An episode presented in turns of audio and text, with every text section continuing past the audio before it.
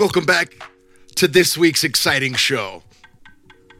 Oh, God, it's exciting. I'm so happy I got AJ Richards on the show finally. AJ is on a mission to fix our broken food supply chain. I love it. I love it. Whenever there's a problem, I've been trying to say this, this is one of the one of the best takeaways that I've come to understand in the land of duality and polarity. The moment there's a problem, the solution already exists. It must. This is the law of duality. In order for something to be wrong, the thing that makes it right exists in tandem at the exact same moment a problem is created. And I think a lot of us have seen problems in the last three years, and it's easy to fixate on those problems and, and get hung up about it. It certainly has kept me awake at night as a dad, wondering uh, what's going to happen if supply chains shut down and we can't get food. What's going to happen if X, Y, and Z happens? What's going to happen if there's no power or water for three days? And, and you can been to third world countries is very easy to answer questions. Uh, if you have not, you can read some of my buddy Clay Martin's works on on such topics such as prairie fire and concrete jungle, and they'll give you an idea. And it's not pretty. Uh, and all that said, I don't see foresee us walking and living in that future. I do foresee us having to take a hard look at the shit pile we've made for ourselves and course correcting. Some of that course correction is in the decentralization of everything, but that is the recentralization or the localization and the local empowerment of our own food supplies, our own energy supplies, our own water supplies, our own everything, and our own community, right? How we work together uh, to create such a balanced and powerful infrastructure from the inside out, at a local level, takes communication and cooperation. And AJ is working on much of this. He is a fantastic dude, city slicker turned farmer, just like myself, and uh, lots of cool shit. Um, I think his family has been in the game for five generations of farming, so I could be off on that, but um, he's doing some great stuff. I have been looking forward to having him on the podcast. We've had, uh, I think we've got a couple of mutual friends, Mike Bledsoe, and um, another one of my homies who's been on the podcast can't think of him but yeah he had started this company stay classy meats was a sponsor years ago and was doing really cool stuff with that.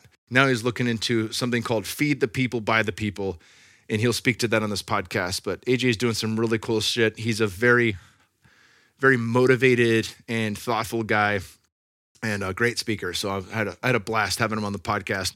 We'll certainly have him back on the podcast down the road there's a number of ways you can support this podcast. First and foremost, share it with a friend. Somebody who's been looking into this. You ever get the guy who complains about everything and has no solutions? AJ Richards is a solutions oriented guy. So send him this podcast. Um, if if you've got the chicken little who tells you the sky's falling and there's no way out of it, AJ, AJ would be a good guy to send it to. If they listen to podcasts, you know, you got to have somebody. Otherwise, they're gonna be sitting there going like, "Is there a YouTube for this? I don't get it. Uh, I don't have the app. I have to download something, and then I click over here. Don't worry about that shit." To your friends that you know who listen to podcasts, share them this podcast if you think they'll listen to it. Word of mouth, super easy. Shoot fish in a barrel. Secondly, leave us a five star rating with one or two ways the shows help you out in life, and Organifi all year long. At the end of every month Organifi is going to give away one of my favorite products to you. All you got to do is leave your Twitter, Instagram, or Facebook handle so my team can get a hold of you. Organifi.com slash KKP is where you can find all of their amazing supplements. Supporting our sponsors helps this show stay alive financially. And, then, and there's a lot of time and energy and effort that goes into the show. I really do love it. It's one of my absolute favorite things. If this show ever was break even, I would happily do it. Even if I had to pay to do this show, I'd probably, if I had the extra money, I would pay to do this show. It's, it's one of the most fulfilling things that I have in my life because it's my entry point into continuing my education. And I get to meet and chat with some of the coolest people, the people that I look up to on this planet. That's worth it for me. But if you support these sponsors, it makes it a lot easier financially for me to commit the time and energy necessary for this podcast. And these are hand-picked sponsors. I fucking love every one of these companies. I've brought them in because I sought them out and thought all these guys are awesome. They're all worthwhile, and I and I'm mission aligned with what they're aligned with. I've had Drew Canole, the founder of Organifi, on this podcast multiple times been on his podcast as well. Organifi.com slash KKP. Run over there and grab a sunrise to sunset kit to be covered with the red, the green, and the gold, and you'll get 20% off it all with using the code KKP at checkout. That's your starting point. Then you'll understand what Organifi is all about. You'll understand the subtleties and complexities of these three products as really the kitchen sink, the gauntlet for waking up, calming the nervous system, getting an increased blood flow to the brain and energy and in the gym, and then winding down with the gold and just being like, Life is fucking good. How did I forget that? Oh, yeah, I forget that often. Okay, well, I feel damn good. All right, easy enough. So, also, these guys have a fantastic new product called Peak Power, made for focus, performance, and hydration, co authored in partnership with Mind Pump Media, Sal Stefano, and the boys. Uh, Mind Pump is a longtime friends as well, and they know their shit when it comes to supplements. They designed a product together that worked on focus, performance, and hydration. I'm on it now. So my brain is fucking clicking on all eight cylinders, baby. This shit is awesome. It's rocket ship fuel. There's only 100 milligrams of caffeine from organic sources like guayusa leaf extract and green tea leaf extract. There's organic lion's mane, fruiting body extract, and organic coffee fruit extract featuring neurofactor, and organic bacopa leaf. And many of you know bacopa as a fantastic nootropic. All of this stuff will switch you on without getting you too gassed. And you know what I mean by too gassed. You take, uh, what are those called? Uh, red lines. try to go for a run. You're like, I think my, my, my heart rate sensor is broken. It says that my heart rate's been beating at 200 beats per minute the whole workout. That's a problem. You don't want to jack up that high. But a little bump, a little key bump of some organic caffeine. You turn the brain on with the Bacopa, and you've got a hydrating blend, an amazing hydrating blend, which most people overlook when you get into fitness. It's like, yeah, you got to stay hydrated. And that doesn't mean just drinking water. It also doesn't mean carb loading on fucking Gatorade but you need some of these critical electrolytes. You need some other things that are going to help your body hold on a little bit longer and stay alkaline during the workout while you're pumping battery acid through your veins. I absolutely love this product. Peak Power, it's what I've been on. Check it out, Organifi.com slash KKP. And don't forget KKP at checkout for 20% off. We're also brought to you today by a brand new sponsor, but somebody that I've been a very, very big fan of for a long time. The New Biology Clinic is brought to you by Dr. Thomas Cowan. Dr. Cowan who actually prefers that I call him Tom, face to face, even well, face to face through a screen. I don't know if you can call that face to face. Tom's a legend. He's written several books. He has been a massive influence on my health and wellness journey, uh, up there on par with Paul Chek. And Paul Chek referenced uh, the Weston A. Price Foundation, which led me to their work, which led me to Sally Fallon Morell, who's going to come on the podcast shortly, and also le- led me to Dr. Thomas Cowan, who co authored the Nourishing Traditions Book of Child and Baby Care, an absolute must have for parents, an absolute must have for anybody trying to get pregnant, who is pregnant or will be pregnant. Fucking read it. It's the Bible on health and wellness for organically raising kids. But that's not just it. He has Human Heart, Cosmic Heart. He has authored, I think, six different books. He also has The Contagion Myth, which will turn you on your fucking head. If you've never read that, highly, highly recommend it. Or listen to our last podcast that we did. We'll link to it in the show notes. And it's a beautiful segue into what the new biology actually is. You may have heard one of my previous interviews with Dr. Tom Cowan, an alternative medicine doctor, author, and speaker. He has become well known in the health freedom community for his common sense, holistic approach to health and wellness. The very foundations of mainstream medicine and modern biology are fatally flawed. Fatally flawed. Health practitioners basing their treatments on these flawed concepts have patients that keep getting sicker. Our healthcare system has failed us. This is why Dr. Cowan and his colleagues recently launched a healing movement called the New Biology that helps people take ownership of their health and wellness. The principles of the New Biology are grounded in fact, careful observation, and adhere to the scientific method. It is a refreshingly new way of seeing the living world and what does and doesn't make us sick. For practitioners, Dr. Cowan has an online course on healing with the new biology with pre recorded videos and books, six group calls, plus ongoing office hours with Dr. Cowan and inclusion in the practitioner database. And for individuals and families looking to become healthier, the New Biology Clinic offers health consultants and private fitness sessions. Monthly memberships include consults as needed, group fitness sessions, a resource library, and live stream events. Non members can also schedule a one time health consult or private fitness session. Go to thenewbiology.com to learn more. That is T H E N E W B I O L O G Y.com to learn more. Love Tom, love what they're doing, and love the new bi- biology. And if you want to really dive deep into that, check out the podcast we just did, which we'll link to in the show notes. We're also brought to you today by my friends at curednutrition.com slash KKP. Remember to use the code KKP in all caps for 20% off everything in the store. These guys have created the most fantastic one-two punch Cured Nutrition Sleep Bundle. We all know that a full night of sleep is essential when we're working towards optimizing our overall health. Cured Sleep Bundle, which combines their best selling Zen and most potent CBN, is the answer to ensuring that you get a full night of sleep every night. Zen is a blend of functional mushrooms, cannabinoids, and adaptogens, while CBN is a lesser known cannabinoid found in the hemp plant. These supplements were designed to support the two most critical stages of your body's natural sleep cycle REM sleep and non REM deep sleep. Cured's raw CBN oil contains 30 milligrams of CBD and 5 milligrams of CBN. Together, the CBD and CBN create a synergistic whole body effect. When it starts to kick in, you'll notice every inch of your body soften into a deeper state of relaxation. Ah, as if you're laying beneath the comfort of a weighted blanket. Once you're asleep, Zen is there to help ensure that your body is successfully cycling out of non REM, deep sleep, into REM and back again. Some people can't fall asleep, others can't stay asleep, and then there are those that fall asleep and stay asleep, but still struggle to spend enough time in each sleep stage. No matter what is keeping you from true rest and restoration, Sleep Bundle is your solution. Think of it as the one two punch for a body and brain reset. I absolutely love this stuff. It's been a couple of months since I've been working with this. It is my go to. I have it 30 to 45 minutes before bed each night, and I'm out. It is absolutely incredible. Right now, Cured is extending an exclusive offer to you, my listeners. You can grab Zen and CBN in the sleep bundle for an extra 20% off Cured's already discounted price by visiting www.curednutrition.com slash KKP and using the coupon code KKP at checkout. With this extra discount, you're getting 36% off the regular price. Yep, that's C-U-R-E-D nutrition.com slash KKP and coupon code KKP at checkout to save an extra 20%. Love these guys. Check it out. Try it if you haven't. It will help. Last but not least, we're brought to you by my good friends at paleovalley.com. Remember, the discount code here is different. It is Kyle for 15% off, my lovely first name. You know, side tangent here Kyle, I looked up, I think is an Irish or Celtic name that means a straight or narrow channel, body of water. It's like, wow, that's that's a fucking did not see that coming. Like a, I'm picturing like Italy where they've got the gondolas and they're pushing off with these big things and there's this tiny little channel in between buildings and and it, eh, take a left at that Kyle. I don't know what that means, but that's my coupon code for paleovalley.com. Don't forget it. All right, we're talking beef sticks. This is my go-to anytime I travel. It's my go-to in every bag that I have. I have an amazing backpack that I got.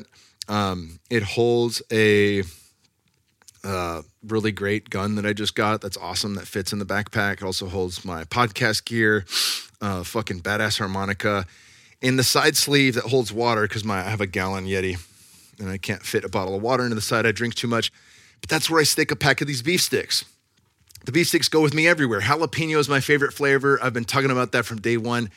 It's the perfect amount of spice.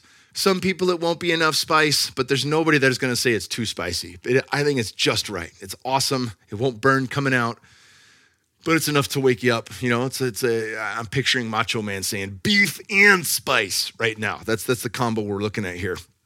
They also have a maple maple bacon pork one that is so good it'll change the game. Uh, I oscillate between these two as my two favorites, but they have garlic summer sausage, teriyaki, a whole host of different ones. Trust me, you want this in your apocalypse pantry. You want this in your travel gear. You want this in your kids' lunch boxes. It's the only snack that I've had in the game where I'm like, first of all, ketogenic. Second, I'm supporting regenerative agriculture and the health of our soil. Thirdly, I'm supporting my body with no shortcuts. Absolutely no shortcuts. 100% grass fed beef has higher levels of omega 3 fatty acids, vitamins and minerals, glutathione, CLA, conjugated linoleic acid, which is the fat that burns fat, also, highly bioavailable protein. It's keto friendly and it's the very best protein rich snack to grab on the go. As a brand, these guys refuse to cut corners. They prioritize health over profit. They use conscientious processing and manufacturing and source only the highest quality ingredients available. They have a strict focus on bringing nutrition density back to the dinner table or the snack table and have a passion not only for health, but environmental restoration and animal welfare. I love them. They are incredible check out paleovalley.com and look at everything they have in their list. They don't just have beef sticks, they've got amazing organic food bars. They've got ACV encapsulated, which is a phenomenal thing to travel with if you get run down when you travel or you're changing time zones often. So many good things. Paleovalley.com. That's P A L E O V A L L E Y.com. Discount code KYLE for 15% off everything in the store. And without further ado, my brother, AJ Richards.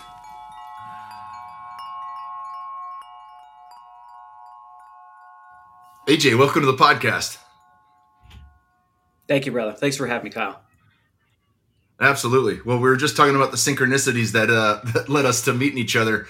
And obviously, it's just online. Unfortunately, I know that'll change at some point. But yeah, we had just had Zach Hanson on the podcast, who you had met, and or through Black Rifle Coffee, and uh, somehow my assistant gets involved with you and was like immediately he knew you know he's out because i've got him on the hunt for great guests. And so he immediately he's like hey check this guy out. Let me know what you think. And i started looking through the website and i was like he's fucking perfect. What do you mean what do i think? Let's go.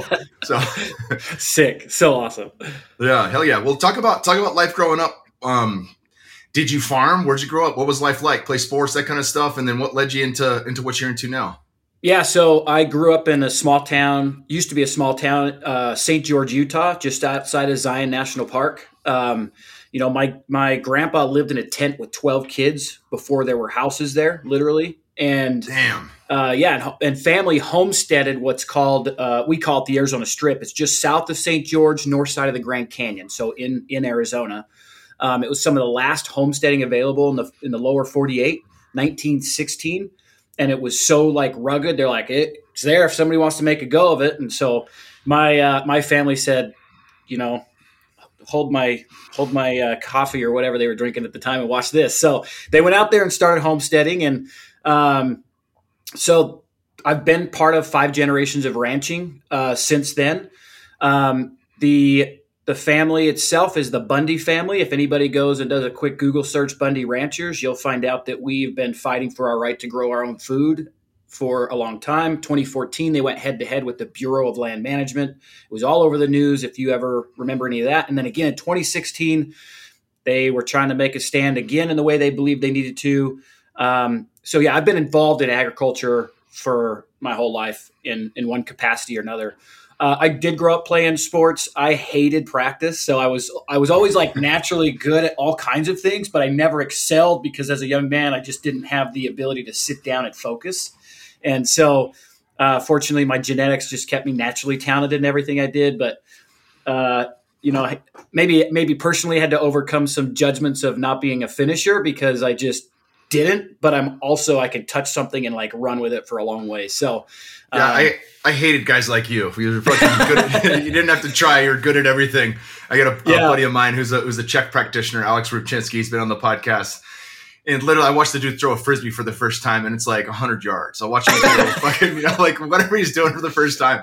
You know, we were doing putt putt golf, and I'm like, yeah, you've never done this before? Like, what the fuck's wrong with you, dude? It's awesome. Um, yeah, yeah, man, I, I've been up. I went to school at Arizona State. My wife went to NAU. Okay. We, we, finally made it, you know, seven years of being in Arizona, never once went to the Grand Canyon, but we, we brought our kids there and they didn't give a shit, which is funny because they're just too young. yeah. Um, I know that strip very well, you know, having driven through there. Uh, I did a, a, ultra marathon with my wife in Zion, Utah, which was fucking, if it wasn't that beautiful, I would have just quit, you know, it was too yeah. hard, but it was gorgeous. So I just kept going. Um, but that, that strip of land is no fucking joke. You know, I look at that and, and just, you know, having my, having dipped my feet in the shallow end of regenerative agriculture and biodynamic farming now with 118 acres you know we have a somewhat brittle territory and savory gets into that brittleness versus yep. uh, you know how, how how wet it is and how nice it is and and i can't imagine like saying finding that spot and being like yeah we're gonna fucking do this here you know like Dude. it is it's like rock and tumbleweed and uh and and, and snow you know like you're not getting yep. a ton of rain yeah it's it's pretty uh that seems like a gnarly bit to say yeah we got this it definitely is, and and I'm sure we'll touch on it here in a minute. But but that's in the ag space, regenerative agriculture. I'm trying to go back and help them see another way of doing that because of savory. Right? They are in a brittle environment, and we have historical journals that said grass was stirrup high, and they could throw seed in the ground and grow dryland crop. Five years later, they couldn't grow anything, and they had to move back to town.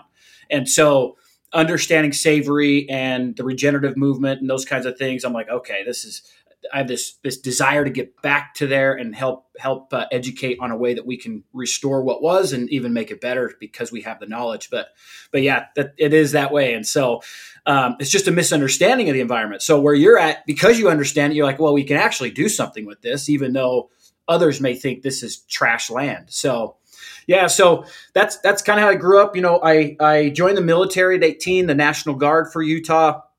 That was so great for me because we I was in a bubble, right? I only knew what I knew in this small town. I go to basic training, and now it's a melding pot of cultures and people from you know all over the country. Uh, you know, even people from like places like Puerto Rico and Guam, other U.S. territories. So that was that was like an introduction to people aren't just white Christians and awesome. So now I get to see or Mormon, more, yeah, or Mormon exactly. Uh, and so uh, went to the military, did that, came back. Uh, you know, uh, that was National Guard. I ended up deploying with the National Guard to to Iraq in 2005, but um, you know, important story of my life, but a small part of what I'm up to now. Um, so yeah, that's kind of what it was. Then I ended up moving to Phoenix, Arizona. Um, opened the first CrossFit gym in Mesa, and about 13 months in, I started this head to head fitness competition where I put CrossFit athletes head to head in weight divisions to earn a title belt like if they were in the UFC. It was still CrossFit, but it was head to head weight classes. We programmed the workouts specific for the size of athletes. So if you were a, a, a, big monster, you did heavy weights with some gymnastics. If you were small, you did a lot more gymnastics with moderate weight. Grew that. We were broadcasting a quarter of a million people live, 900 people in house with tickets you know, I could see the future. And then CrossFit sued me and said, you can't play in our sandbox. And um, that slowly went away. And, uh, but that was my first sort of like foray into thinking bigger beyond just the, where, you know, where I lived. So that was awesome, valuable. I learned, I understood and learned the power of uh, getting people excited about what I was doing, um, how to, how to work with others that uh, really I started learning the power and influence of social media or people who had influence on social media because we you know we did that my marketing budget with to get a quarter of a million viewers was three thousand dollars so wow. Well if you got a small budget like that how are you going to do it? And that's where I, I teamed up with people like uh, you know christmas abbott and athletes like derek Weida and you know just people that others knew you know? I had i had mike bledsoe he's a mutual friend of ours. I had mike and the whole Barbell Shrugged team back then come out and they were co-hosts on the show. And so you know it cost me flights and hotels and they helped me get exposure and grow the brand and that kind of stuff. So, uh, played in that space, and, and, frankly, when that went bankrupt, I found myself, you know, wondering what the hell is my purpose now. I got to start over. I, you know, going through that whole roller coaster of self discovery and, and, development. Um, but all of those contribute to who I am today. You know, we have to have those experiences so we know who we are and what we're capable of. And um, so then I moved back. So I, uh, before I left, uh, ended up uh, having to close my cross. Actually, when I got sued, CrossFit said keep your uh, keep your event or keep your affiliate, and I said take my affiliate. And so I de-affiliated. We became the Rush Club Human Performance Center. Our event was called Rush Club.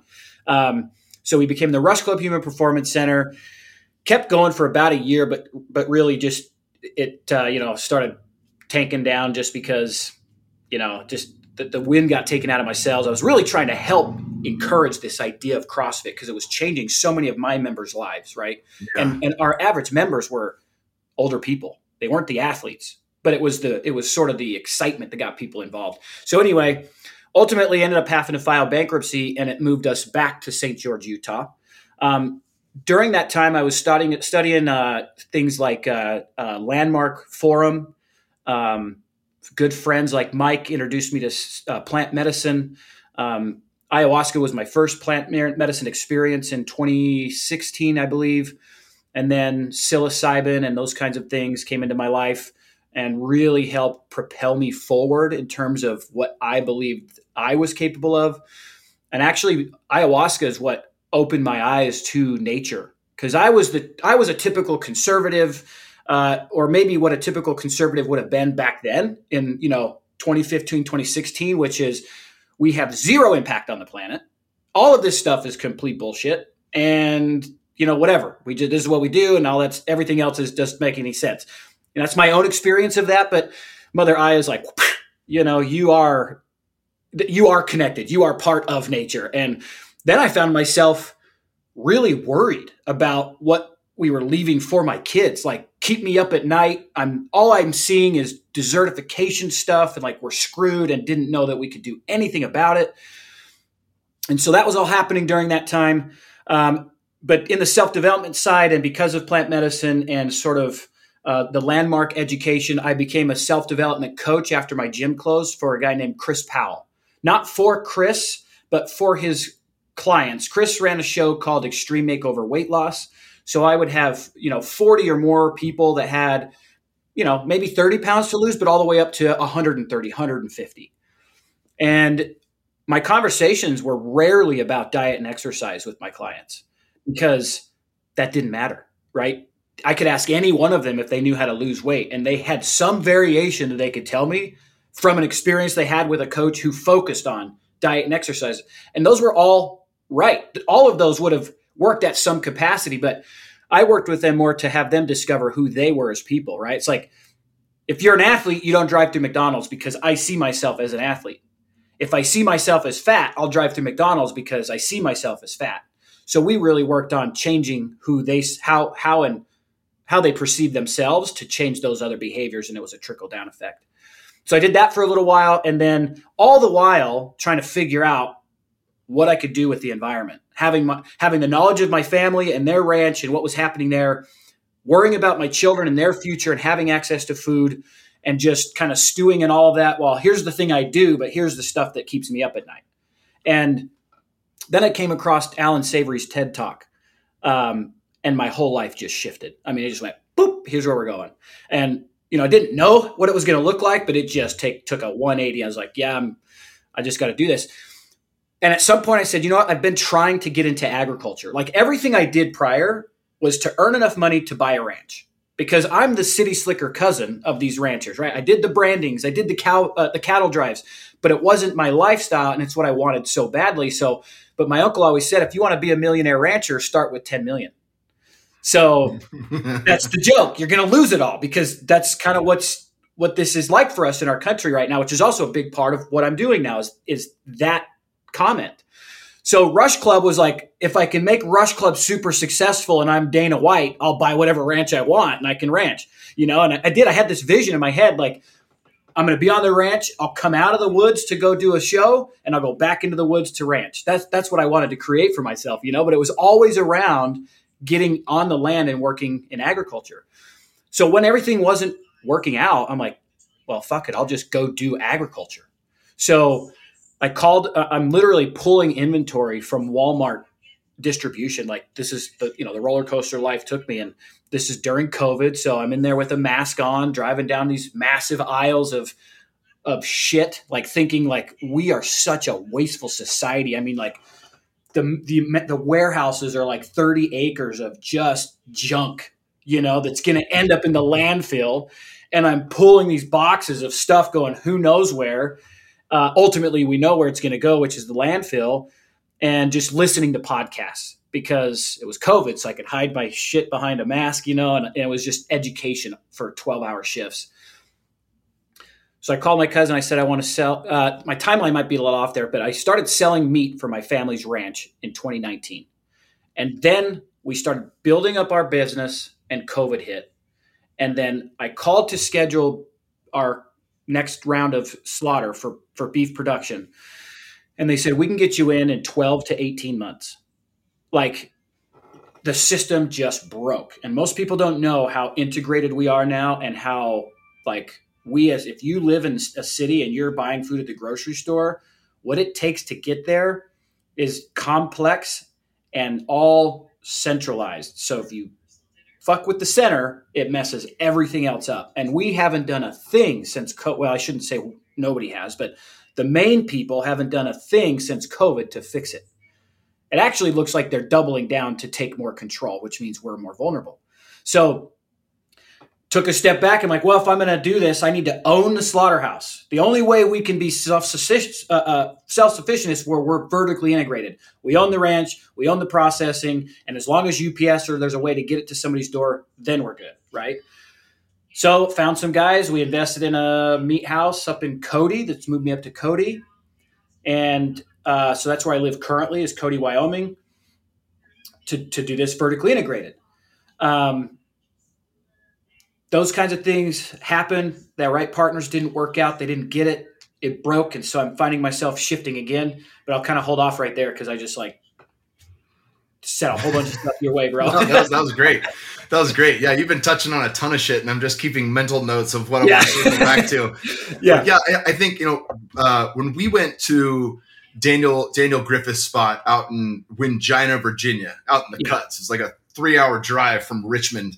Um, so you know, we had a, a, flight, connecting flight. We make it there. We got another three hour drive. We get out to his spot. It's a gorgeous place, and um, you know, Daniel's an author. He's been on the show a couple of times. He's one of my mentors in the space. They were they're an Allan Savory hub, And in my opinion, he's taken a lot of what Savory's done and he's expanded on it. You know, and I love people like that, you know, that are young and passionate and just live the fucking thing. Um, and dive into that, that was a real eye opener for me when he talked about, you know, even the best, you know, even the, uh, you know, your, your pick your favorite regenerative place. If you're buying it in a store, it went through USDA processing. And this is what that actually looks like. You ship an animal. And I, and I, I talked about that because we ship, you know, we moved uh, any animal we brought to the land uh, outside of chickens or like a bird that was a little baby and didn't know any better. Like you move an adult donkey with her kid, which we did, they're frazzled for a week, you know, and they're like a people friendly animal you can pet and love on and tell them it's okay and feed them by hand and that kind of shit. And they're still fucked up. Other animals you bring in and they're skittish for a long time. And I was thinking about that. You spend your whole life on the land. And this, you know, you go to Whole Foods, you got like step four, spent their life on the entire land up until they went for processing. You can't find level five where they're processing the same on site, right? Level five is hunting. That's where you go find yeah. an animal there and you fucking take it right where it lives, right?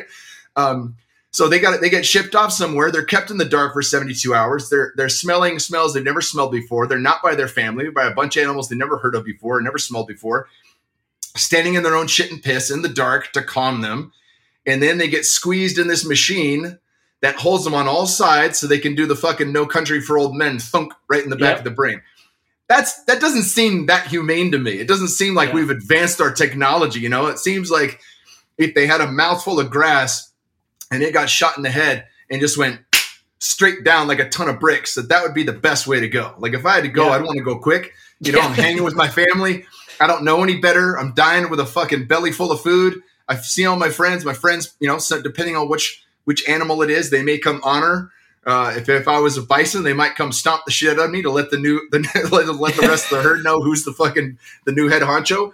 Um, yeah. But that, that it is different for each one, right? But the thing is, like the USDA thing has many cracks in it. It has cracks in it from a, um, a humanitarian standpoint, from a, from an animal welfare standpoint. It has cracks in it, really, to the things you mentioned, right? And and I think you know, no matter which side of the coin you're on or which side of the fence you're on politically or any of this stuff, in the last three years, all this shit's become exposed to us, right? It's become exposed to us that there are really serious cracks in the system.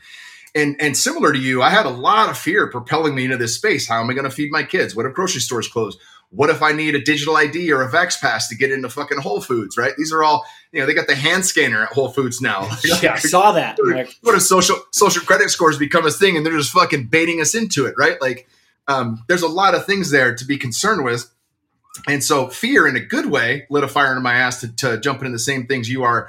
But yeah, just to just to circle back on that, most people, including my, I had no idea. You know, you get the best food, spent its whole life on the same farm. It was grass fed, grass finished, all these good things and it didn't go out well. I mean, it's one of the first things you learn in hunting is you want an ethical kill for, for multiple reasons. One, for the animal, but two, because the meat you consume is not going to be full of adrenaline and yep. fear and neurotoxins and all, all the pain and anger, you know, the cortisol of holy shit, I'm going to die, right? It just, if it's immediate, there's none of that. Right. Mm-hmm. But that means that every animal we're buying in a grocery store had that in it. It was like, where the fuck am I? What are these smells? Holy shit, I'm getting squeezed. Ah, thunk. You know, it's like the exact thing. This is the exact reason you'd want an ethical shot.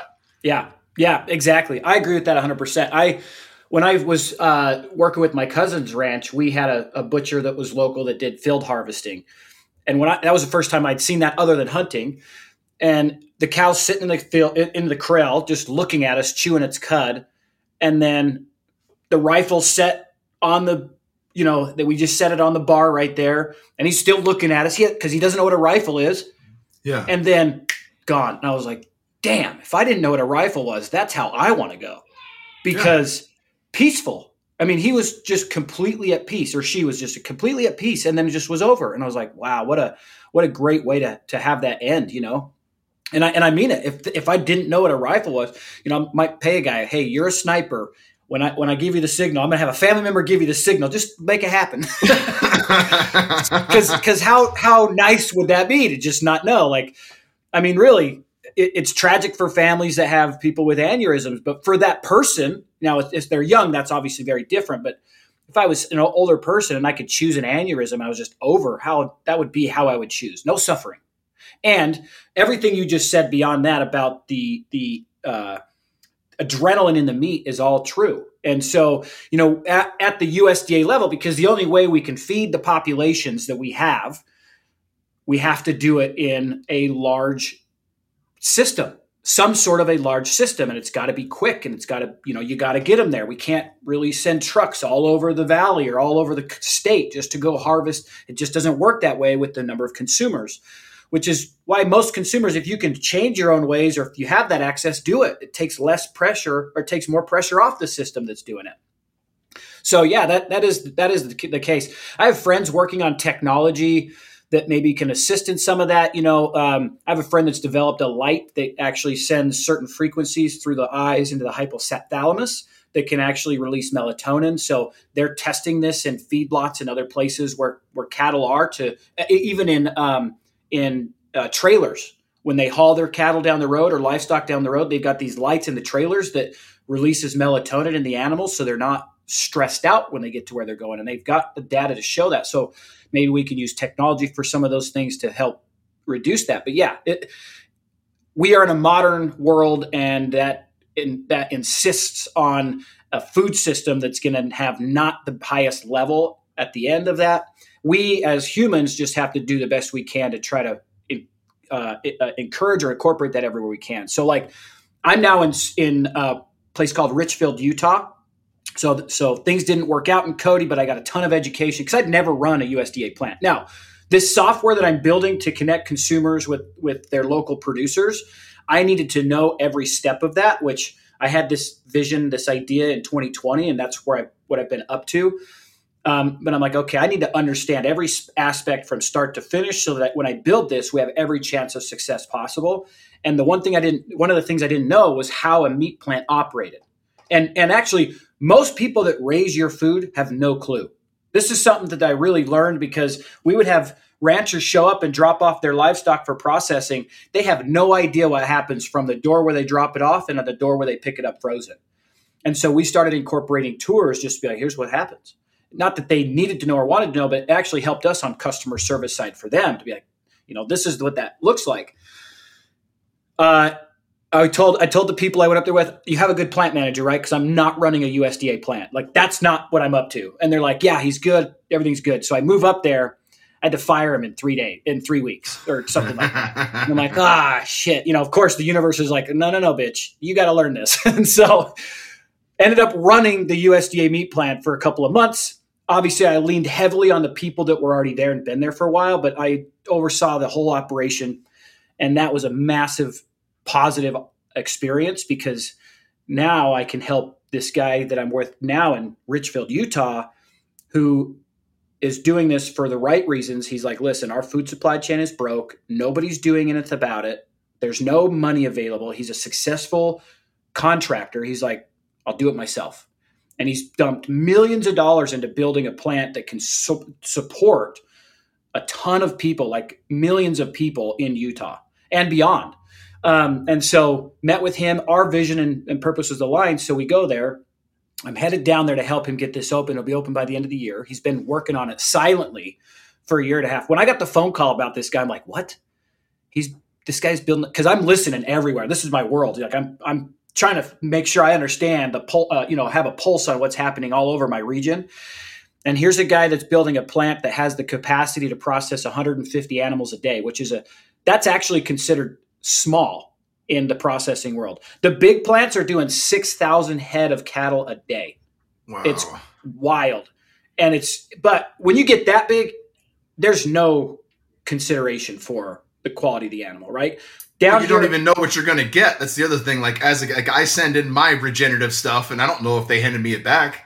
You know, yeah, exactly. Could been, you could have been, you know, Joe's grain fed GMO yeah. stuff down the street. You know. Yeah, yeah. So, so now because this guy is and he's invested in regenerative agriculture. He gets that. He wants to make shifts in his his farms and stuff to that. He wants to make sure that we have a direct connection back to the source of our food. Like all of the things that I was hoping that I was creating in Cody now exist down here. But I get to focus on what I'm do what I do, and he's focusing on what he does. So it's a it's a great partnership. Um, and he went and met with this woman named Temple Grandin. I don't know if that name's come up for you in, in your world, but Temple Grandin is an incredible woman that uh, is all about humane handling of an animal at the processing level. Um, and and she's I, I think she's focused on that level because that's the area that needs attention. It's not probably what she prefers to do or her you know her outside of that. I don't know a ton about her personally, but she teaches processing plants how to build their plants so it's in uh, it's in alignment with the way the brain of the animal works. So we have pens where there's no 90 degree angles like everything is designed to to mimic the way the animal would move naturally anyway, right? And so we follow as many protocols as we can to keep the stress down as much as possible. But there's still going to be there's still going to be some stress. It has to be because, like you said, they've been in a trailer, they show up, they go, they're in holding, they're out of their natural environment. We just do everything we can, and you can still taste the difference in the meat, our meat versus a massive processing plant meat. Uh, uh, and also how the animal's raised plays a, plays a big part in that as well. Oh, no doubt. Yeah, no yeah. doubt. Yeah, Daniel, I, I, love what you guys are doing because it's exactly what, and I told this to my assistant David. I said, what you're doing now and trying to create is exactly what Daniel Firth Griffith said the next letter is going to come from, right? He's he's been really heavily influenced by Ishmael, the story of B and My Ishmael, those three series from Daniel Quinn. And so, just to give a, a very loose overhead of that, you've got what he calls mother culture, which is what we've created, you know, our, our yep. for all of its peaks and, and valleys. And then you've got Mother Nature, which operates completely differently.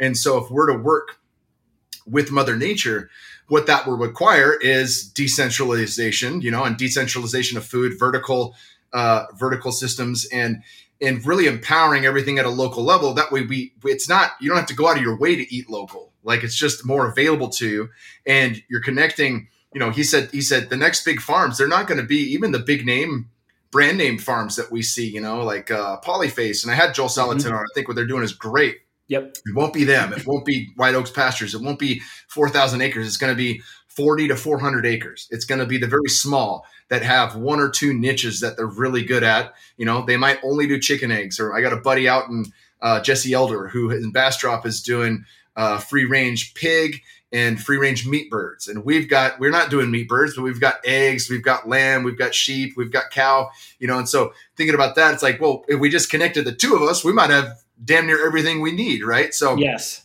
I think of things like that. And I think that, that that that is such an important piece. So when I got turned on to what you're putting together, I was like, this is exactly what Daniel was talking about. Somebody's thought of this and is actually going to connect people. So I'd love for you to, to, to, to keep diving into that. How, how did this progress with where you're at now into um, really being able to connect people from the ground up, connect small farms and things like that? Yeah, so you know, like I said, in 2020, I started getting really. I was already concerned about the environment prior because of what my mother ayahuasca put on my heart, and then it just progressed over time. And then COVID hit, and I'm driving down the road, and the news is talking about no meat in the store shelves, but I'm seeing cattle everywhere because where I live. And I'm like, well, we have food. We just have a broken system.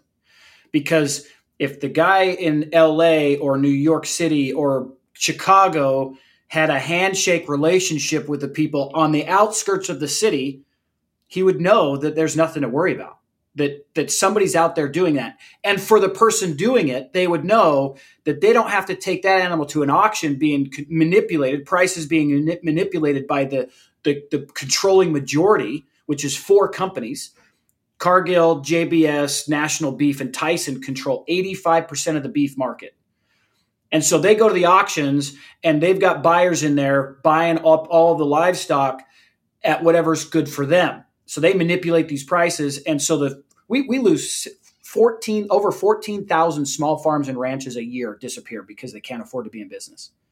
We've lost forty percent of our small farms and ranches since the year two thousand. So we we are in an emergency. Like if you go look at our, we have a website, Feed the People, By the People. The logo is a is a rancher on horseback and he's carrying an American flag, and the flag is upside down. And if you look at the U.S. military code, uh, uh, the U.S. code on flags, upside down means threat to life or property. We're there, and one of these days we will flip that flag around. But it's a symbol of where we are. And make no mistake, we're there. I'm in South Dakota right now, Rapid City, South Dakota, at a conference called R-CALF USA. It's a lot of traditional producers. Um, you know, they may have heard regenerative agriculture. They haven't gone that way yet, but but This is my family. This is like the starting point. So I'm here just learning and listening. I'm worried.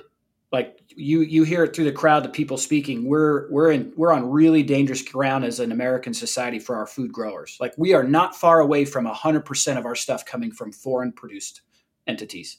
And so I'm driving down the road, I'm seeing cows everywhere, and I'm like, we have food. We just have a system that only works for four people. So that's it. That's the problem. And then it reminded me of an experience I had in Iraq.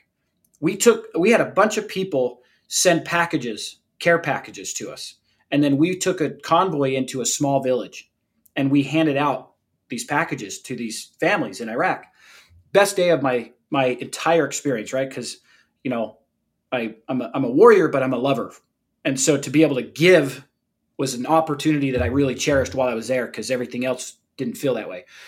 And uh, I have a picture of me playing soccer with one of the little kids, but I've got my M4 with my 203 grenade launcher, my. You know, I'm trying to play soccer with these kids, and it was such a great experience.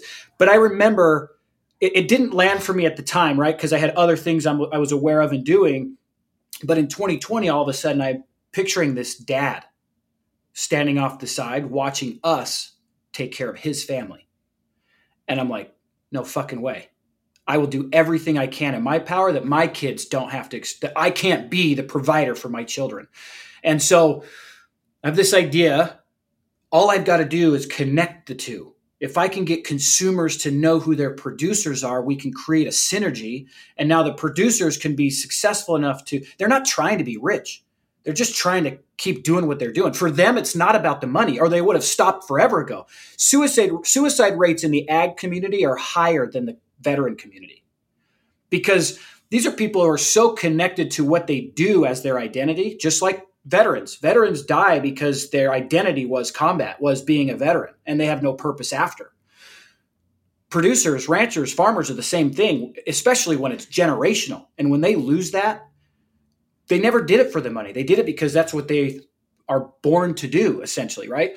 So if we can help them keep the lights on and keep the farm and ranch, we have people that we now have a stable community raising food for us so that we can all go do the other things. You know, the hardest thing about this is everybody is so busy in their own lives doing their own thing that all of these things that are affecting our food, they don't hear it because there's so much going on. They just don't they don't have time to go and do the years of research that I've done and the thousands of conversations that I've had for them to know like, "Oh, I better not buy this from the store.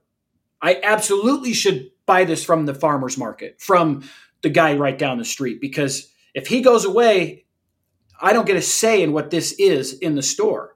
You know, you don't get a say. It's going to be there however it shows up. mRNA vaccines in our meat is something I get questioned about all the time because I actually heard it from, I don't know the person, from the mouth of a guy sitting on stage at the World Economic Forum. And he said, We're creating the ability to do, this was prior to it coming out where everybody was aware of it, to give an animal an injection that will then make people allergic to meat, or it will do we can put the mRNA in the into the meat and it will get in through the blood uh, the, the barrier of the gut into human beings I heard it. It's not. It's not. A, it's from the guy who's creating it. It's not some fictitious conversation. Small farms and ranchers will not do that. They won't. But when you go to the grocery store and it came from a commodity location, those people are in the pockets of whoever's controlling it. And if they say use this, they're not questioning it. They're just going to do it. So if you don't, if you want a say in your food, you need to keep these guys around. So I have this idea what if I create a software that's like Airbnb, but instead of short term rentals, you open this map and it's everybody around you that's raising food locally. So hyper localization, because again, I'm worried about the, the environment. I don't believe in climate change as the, the, the major narrative. I absolutely believe in desertification caused by the way we grow our food, right? So there's a distinction there. And uh, so if it's hyper localized, the emissions being used to get it from Paraguay across the ocean to the packer, from the packer to the rest of the country.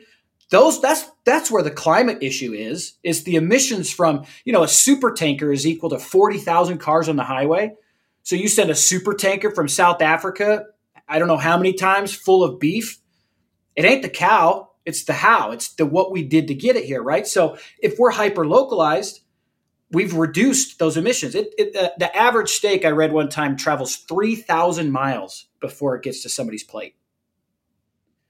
And you drive outside of Chicago or any major city, you just drive one hour outside. There's animals. There's food, right?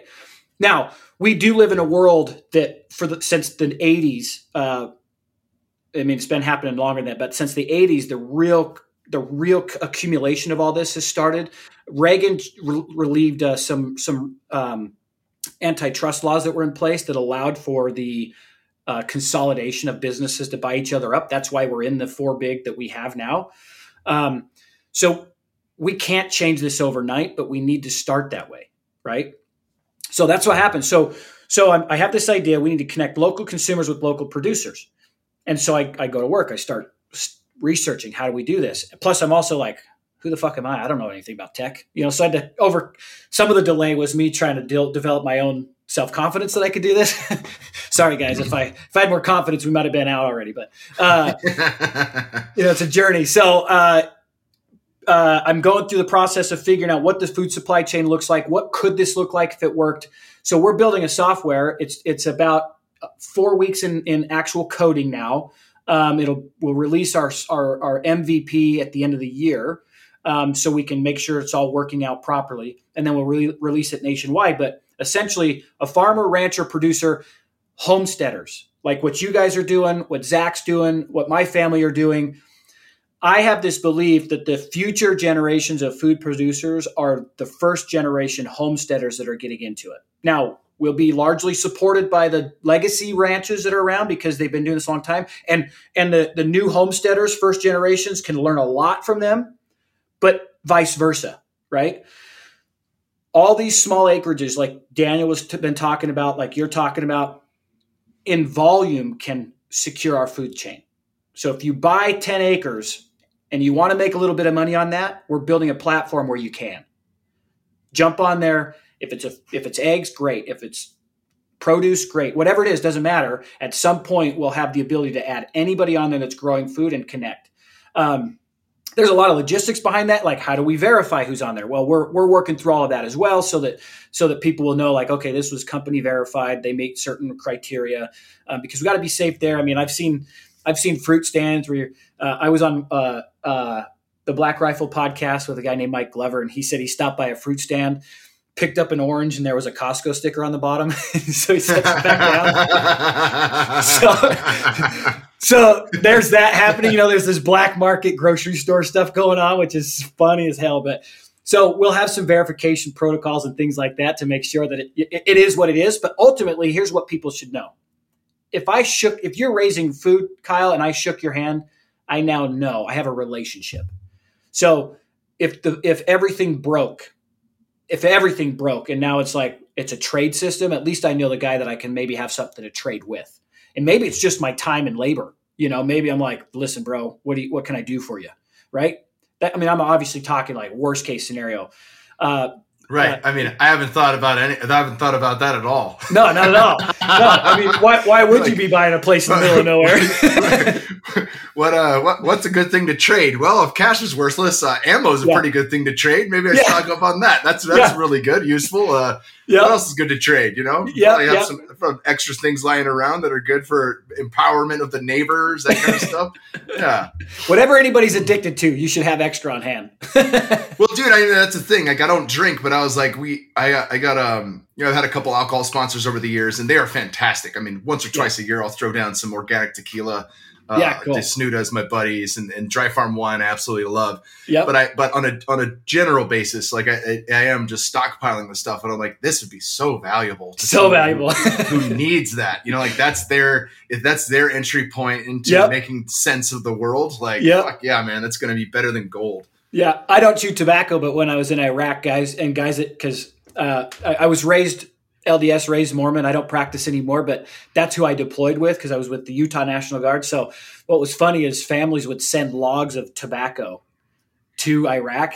You'd sell a log for five hundred dollars. Because, I'd pay for it in a fucking heartbeat, Yep, man. I'm yep, right there. That's my yep, shit. That's exactly. it. Yeah, no doubt. Exactly. So it's gold. I mean, so what we're talking, it's gold when you can't get it. It's uh, Uh-huh. it- so anything that somebody's addicted to, have a little cache of that on hand, and that'll be more. That's that'll be more valuable than the dollar. People talk about gold. Well, gold's only value is that we agree there's a value.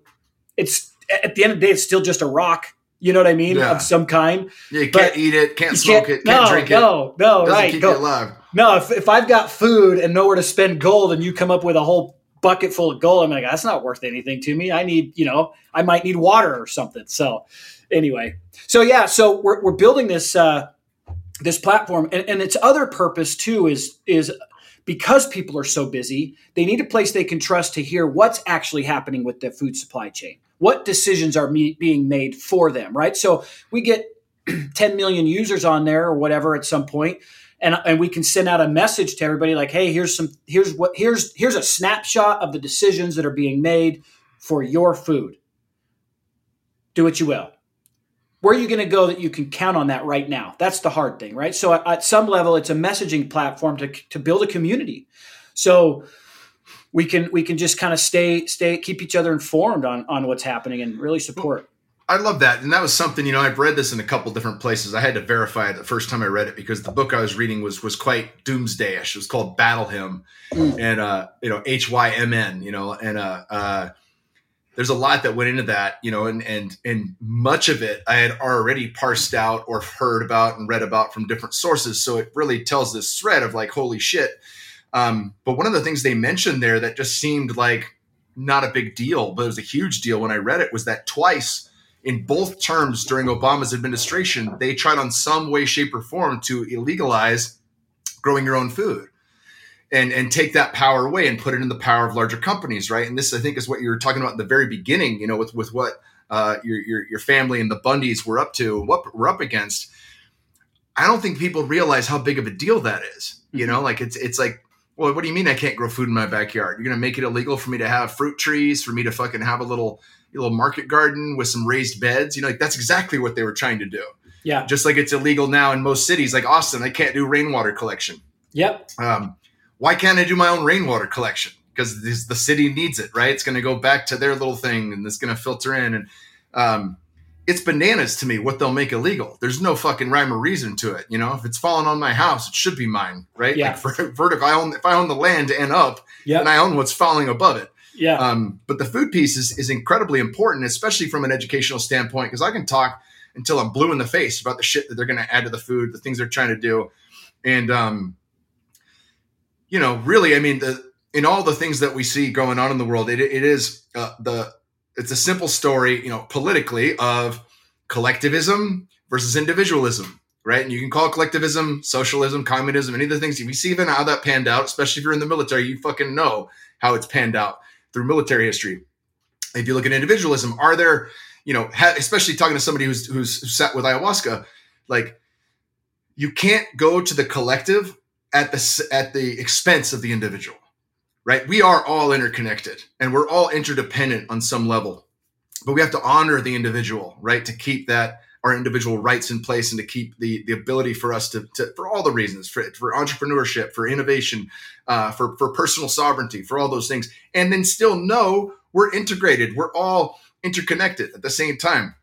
But to move beyond that, um, you know, we've seen Mao Zedong, we've seen all the Stalin, you know, we've seen all that before. So I don't. I think people have very you know short term when it comes to that. But that's that's politically right. Mm-hmm. Collectivism, individualism.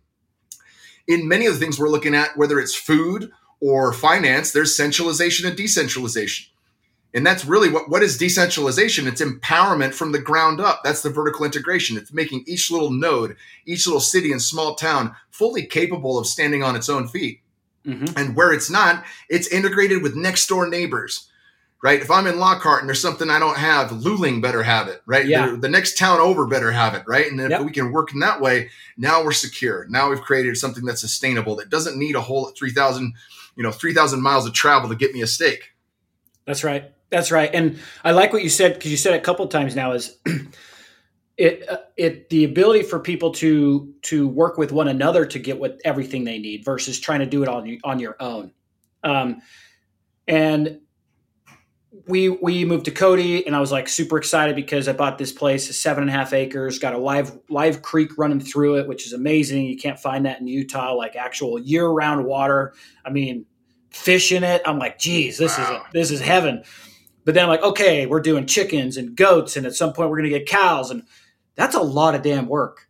So I'm like, okay, actually, what's sustainable is I'll do these and find a neighbor who will do these and another neighbor that will have these animals because then we have everything we need because one guy with two kids and his wife can't do all of that and still do the other things I'm doing. And so it was just it was a lot. It was a ton. Now that we're moving, we, we're we're selling off our little paradise, which is which is sad, but we're going back to where more family are, and you know, and, and Utah's still a beautiful place and has a lot of resources that that we can work with. But uh, my lesson from that is okay i'm going to just focus on what i can and i'm going to find other people. You know where i move if nobody's doing pasture chicken i'm going to do the pasture chicken. Because i know that i know there's beef around i know there's lamb around and, and other other species but i'll take care of the chickens if nobody has the chickens because then we can just focus on that and get really good at that and make sure and by really good i also mean the quality of life for the chicken you know not really good at production really good at holistically integrating our life to include the chickens. So yeah, yeah, that's a that's a cool thing that I, th- I mean, they you know, leaning standing on the shoulders of giants, right? Because I don't have thirty years in this space. I mean, I've been shopping in this space for my family for quite some time, but really only deep diving it, you know, head first in the last couple of years. Um, is that there are guys like Richard Perkins. You know, there are guys that are like he wrote the Bible on regenerative agriculture. There's a whole chapter in his book. It's really a textbook. There's a whole chapter just on keyline plow. Like yeah, just the whole fucking all of chapter five, right?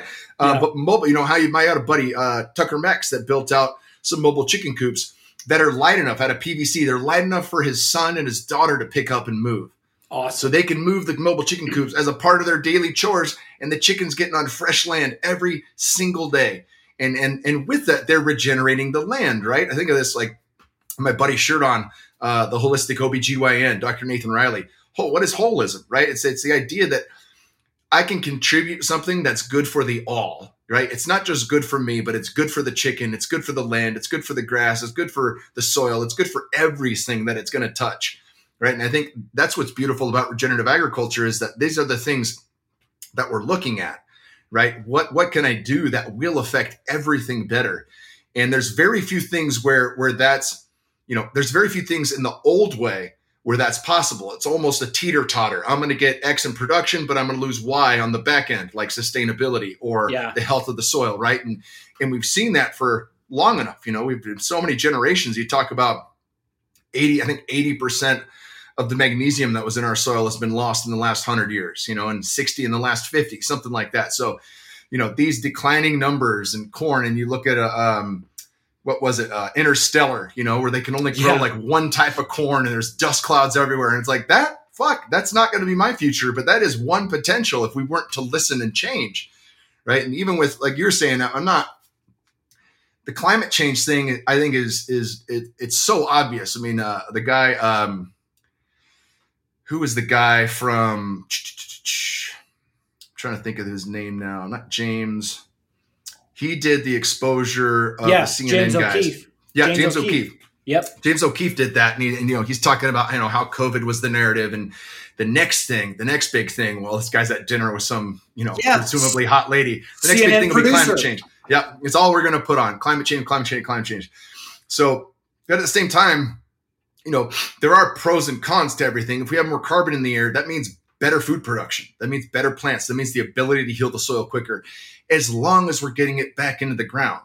And and you read, you know, you watch Kiss the Ground, Ryland Engelhart's a good buddy. You read um, The Soil Will Save Us. You read uh, Sacred Cow, Diana Rodgers, been on the podcast, Robb yep. Wolf. Like yep. all this is is not it's not a hypothesis. We know it works. Yep. Right. And it's just a matter of actually changing and doing the thing. And I think it's going to be a lot easier to shift the people's minds, especially young people who aren't attached to the old way and say, like, all right, I got 10 acres. How should I do this? right? Oh, there's a model that actually helps and is sustainable and is going to work. And then you get enough of these people doing that. Uh, that's the Voltron effect. You know, yeah, we're going to build yeah. something greater than, than, than any of the sum of its parts. Yeah, totally. Yeah. Uh, I connected with Ryland you know, again, just the way the universe works, I connect with Ryland because my landmark forum leader, which the, it's a self development program that I took a long time ago, uh, ended up becoming a consultant with for his own company once he left Landmark. Um, and his name's Jeff Wilmore, and Jeff for me is like he's almost like a, a, guru. It wasn't his intention. I just when I took the course, it shifted the trajectory of my life so profoundly that I mean, I'm a I'm a CrossFit gym coach owner, and I would spend the first 15 minutes of class evangelizing this program because it, I believe it's literally responsible for saving my marriage and and probably my health and a lot of things. So I couldn't help but talk about it because it just sort of peeled back this layer of my view of the world that that I was kind of born into. Not I have so many incredible uh, parts of me that came from that, but when it's when it's it's when it's an automatic operating system and I have no choice, it's less it's actually less valuable what I've been taught as a kid from my upbringing, right? But now that I know I have choice and I can pull in those things where they matter, that's such a much more valuable asset now. Because so this this program pulled back these layers and I was like, "Oh, I can use what I've learned where I where I choose versus this just how I move through the world."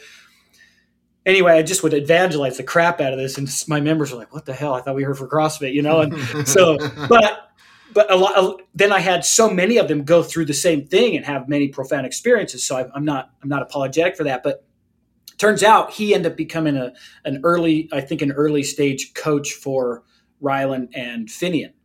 Cool. and dude so crazy. So i uh, he actually reaches out to me. So i i saw the uh, doc uh, the uh, the ted talk by Allan Savory and i was like oh what? There's a choice. And so now I'm just frantically Googling anything I can. And then right about that time, Kiss the Ground came out. And then it was just fucking game on. Like that's and I told Ryland my first time was, well, it's your guys' fault. I'm here. So how can we work together? You know? And I was joking, of course. I was so grateful for what they put together.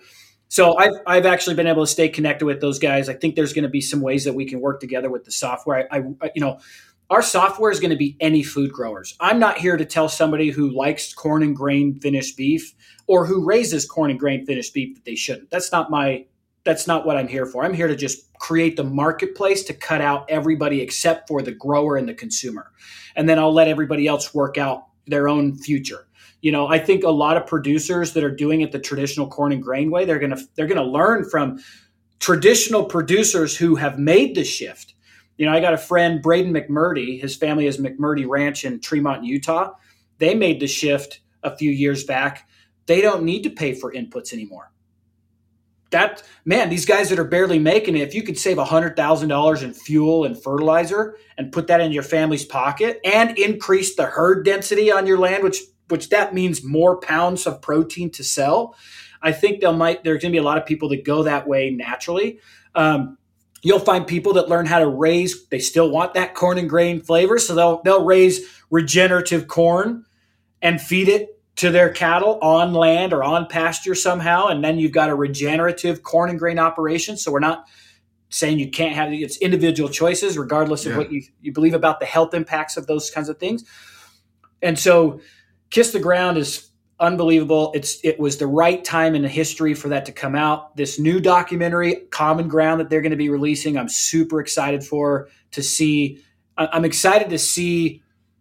So when I I think I was talking to Gabe Brown because he's in those documentaries. Uh, Gabe Brown wrote wrote a book called Dirt to Soil. He was a conventional farmer, conventional rancher that made the shift, and they're like, we that documentary was made seven years before it was released we didn't stop doing what we were doing. So here it comes out, and it was like, oh, there's all this cool things out. He goes, we've already regenerated thousands and thousands of more acres since that. So I'm excited for Common Ground just so we can get this update. On. Yeah, it's like it's like if they released Planet Earth one and Planet Earth two back to back, but they yeah. spent you know just as much time on Planet Earth one. So you, yeah. in two, you're just like, oh, this is this is the update. You know, they've had yeah. all that time to do that. Yeah, and, and exactly. you know that that time span, you know, the seven years does seem to kind of it does seem to kind of correlate. You look at Savory's work, you look at Sepp Holzer, a lot of these people. I mean, it nature moves at the speed of nature, but nature responds so quickly when you start to do it correctly. And and I think so much can change. I mean, one of my favorite things in reading Savory's books are the pictures of in Zimbabwe, where it's a yeah. desertification spot. It looks like all hell's broken loose. It's unsavable. You know, seven years later, 10 years later, you get to see the difference and it's fucking lush. And you're like, wow. Yeah. And there's eight inches of humus and there's tall grasses and all the animals have come back. Um, it's, it's proven, right? And that's the yeah. thing that gets me so excited is because it's, it's here for us to do. It's something now, now it's, you know, it's not enough to know we must do, right? So yes. we're back in that position, but it is a, it's a really cool thing to be a part of. Yeah, yeah, it, it is, and you know it's interesting because ultimately what I was all, all I was trying to do, or, or, well, I should say it this way: all I believed I was trying to do was help my family make the shift. So I see the Kiss the Ground documentary. I know the articles written in journals about grass being syrup high, and then it dries up, and they couldn't grow anything. And I was trying to encourage them to make this shift, and I'm not being heard. What what what's the city slicker cousin going to be able to tell us about production? And so kind of a lot of this came from just thinking about how I can help them see it. And what stood out for me was the the revenue. And I was like, "Oh, okay." And so I'm going like this huge way and to give back to them to then encourage it because I you know, I grew up uh, it's called we, again the Arizona Strip it's home for me. Like I go out there and all my best memories are from there. You know, being a little kid going out with grandma. I mean, my grandpa used to, and grandma used to drive us out there and they had pick a pickup truck with the the you know, way back then in the in the 80s, 90s, the cattle trailers were just a, a gate that you sat inside, you know, the holes at the top of the trucks where where you mount things. 15 little kids hanging on the side of those metal rails going 50 miles an hour down a dirt road. Like that's how I grew up, bro. And like, I mean, literally, like people are like, that's crazy. You, you get in trouble for having my kids just sitting in the back of my truck now. But we're hanging on these cattle guards, literally with our heads over the top, flying down the highway, catching bugs in the face, you know. And all, all, all, all my best memories are out there. And it, it, uh, what I see is, is this future where that's a massive area of production that's restored that brings stability back to our family. And so, but you sometimes you just can't go right at it. You have to figure out.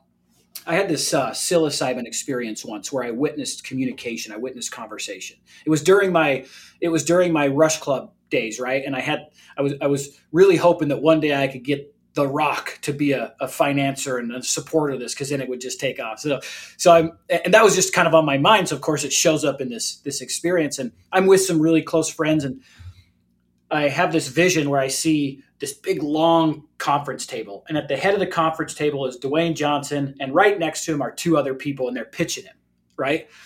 But what I was witnessing was lineages of people behind each of them, and I knew they were lineages, and I knew they were family because I'm in that you know that's that that psychedelic realm, and I was watching epigenetics.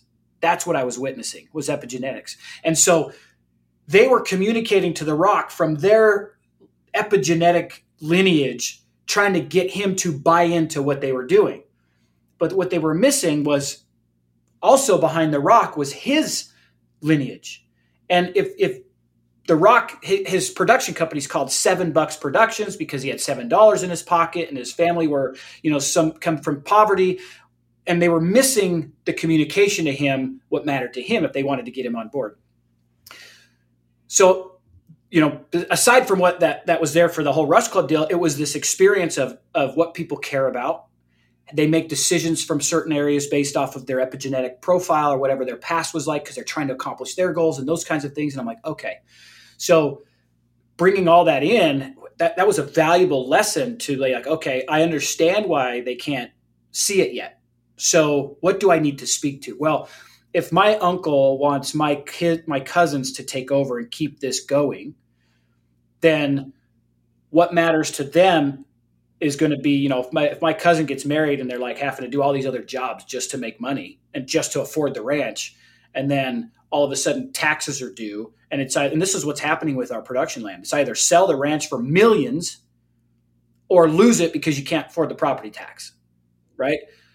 I don't know a producer anywhere that would ever sell it, and and neither would their family if it was financially viable to keep right? They just don't exist. So I'm like, okay, how can I help them make this profitable? And then all of these other things started coming into my mind and I, and I believe those all contributed to what ended up becoming this idea for this software is just to help uh, bring value back to being a small farm and ranch or now homesteaders or so those things you know?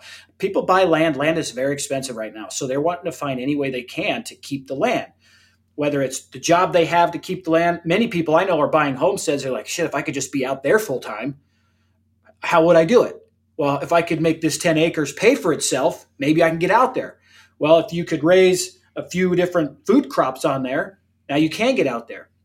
So that's kind of all of the things that have contributed in this journey to get here and and uh, and try to, to to help bring it together and make a difference you know one of the things that we you were you brought up with like the obama administration and and just the government and specifically is this control that's truthfully our biggest threat even to what i'm doing right um, when people have power and they have the, the money they don't want to give it up and one of the largest lobbying groups in the in the in our country is the food the food lobbying group. I mean, look what they did with sugar. I mean, you, you can that's that's that there's there's no arguing that the sugar industry lobbied to change the reports so that sugar looked like it wasn't as terrible for us as it is. And that was done through lobbying, through money paying to manipulate data so that we can do that. So when people ask me like, what's my biggest threat?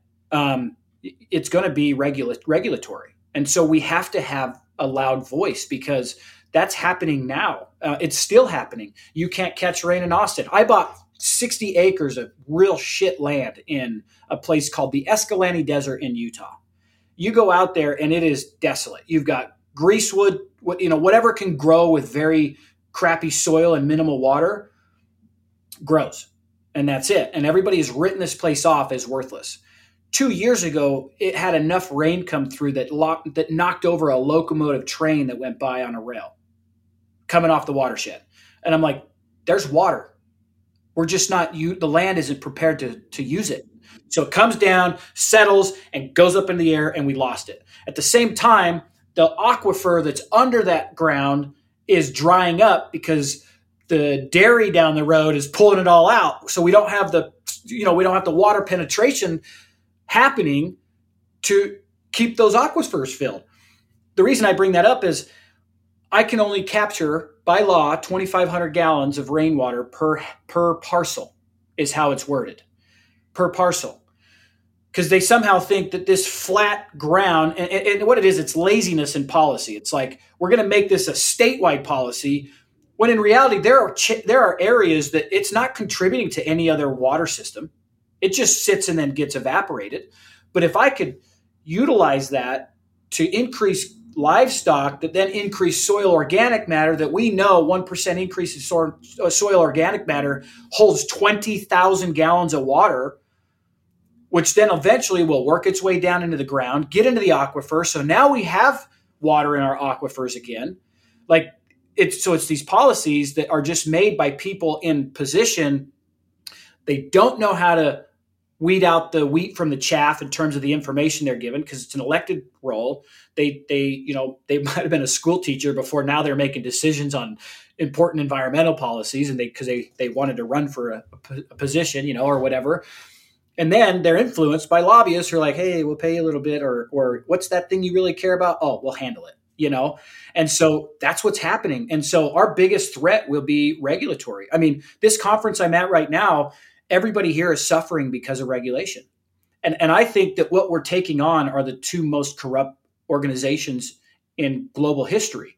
I believe personally that uh, the food industry is the greatest lead generator for the pharmaceutical industry. They hand, they're hand in hand. It, it, that's you go make them sick, and we'll fi- we'll sell the, the the solution. And I would not. I mean, we already know that through certain organizations that they own majority shares in both. And so that's the issue. And so it's it the only way it changes and the only way it's ever changed throughout history is when the people have had enough. You know, that's why our our our messaging platform is feed the people by the people. That's not the name of our software. That's just the messaging we're putting out there because that's what it has to be. So Absolutely, brother. How long do you expect? I know you guys you, you talked about you know four weeks into the coding and stuff like that. Do you have an estimate on when this is going to be available? Because I think this is this is this is a game changer. Obviously. Yeah, yeah. So we'll we'll be we'll be live with the MVP by the end of the year, probably first of January, uh, and then tweak a few things to make sure it works nationwide. You know, it's going to come out like I have this grand vision, the finished product, and I have to be willing to not let the finished product keep me from going to market. The finished product will be complete transactions, um, delivery and, and, fulfillment methods that make really simple processes. Um, so th- those will be iterations down the road because we just need to start connecting right away. So we'll launch with the ability to do transactions, but um, probably nationwide will roll out by March or April. Um, I'm trying to time a few things to maybe benefit the the release of the new documentary Common Ground. We're working on just you know knowing what they're working on there, try to do the same thing because there's a you know the thing about people that are doing it different, they're willing to do everything different, and so it's harder for me to get traditional producers to come on board because they've got to change some of their operations. But everybody that's already shifted to regenerative agriculture or this massive homesteading community, that's those are those are our people right now you know? And and in the meantime we're connecting and educating. Like i'm meeting all the, these guys here that are all traditional. I had a chance to stand up and introduce myself and, and what i was up to and i've had tons of people come up. So they're they're done. They're over it. So that's that's what that'll look like. Um, right now we have a discord group that we've set up because i wanted a, a, a platform where we could start connecting. Um, it's called uh, it's if you go to our feed the people by the people.com You'll sign up for a, a, an email list and you'll get an automatic link for Discord.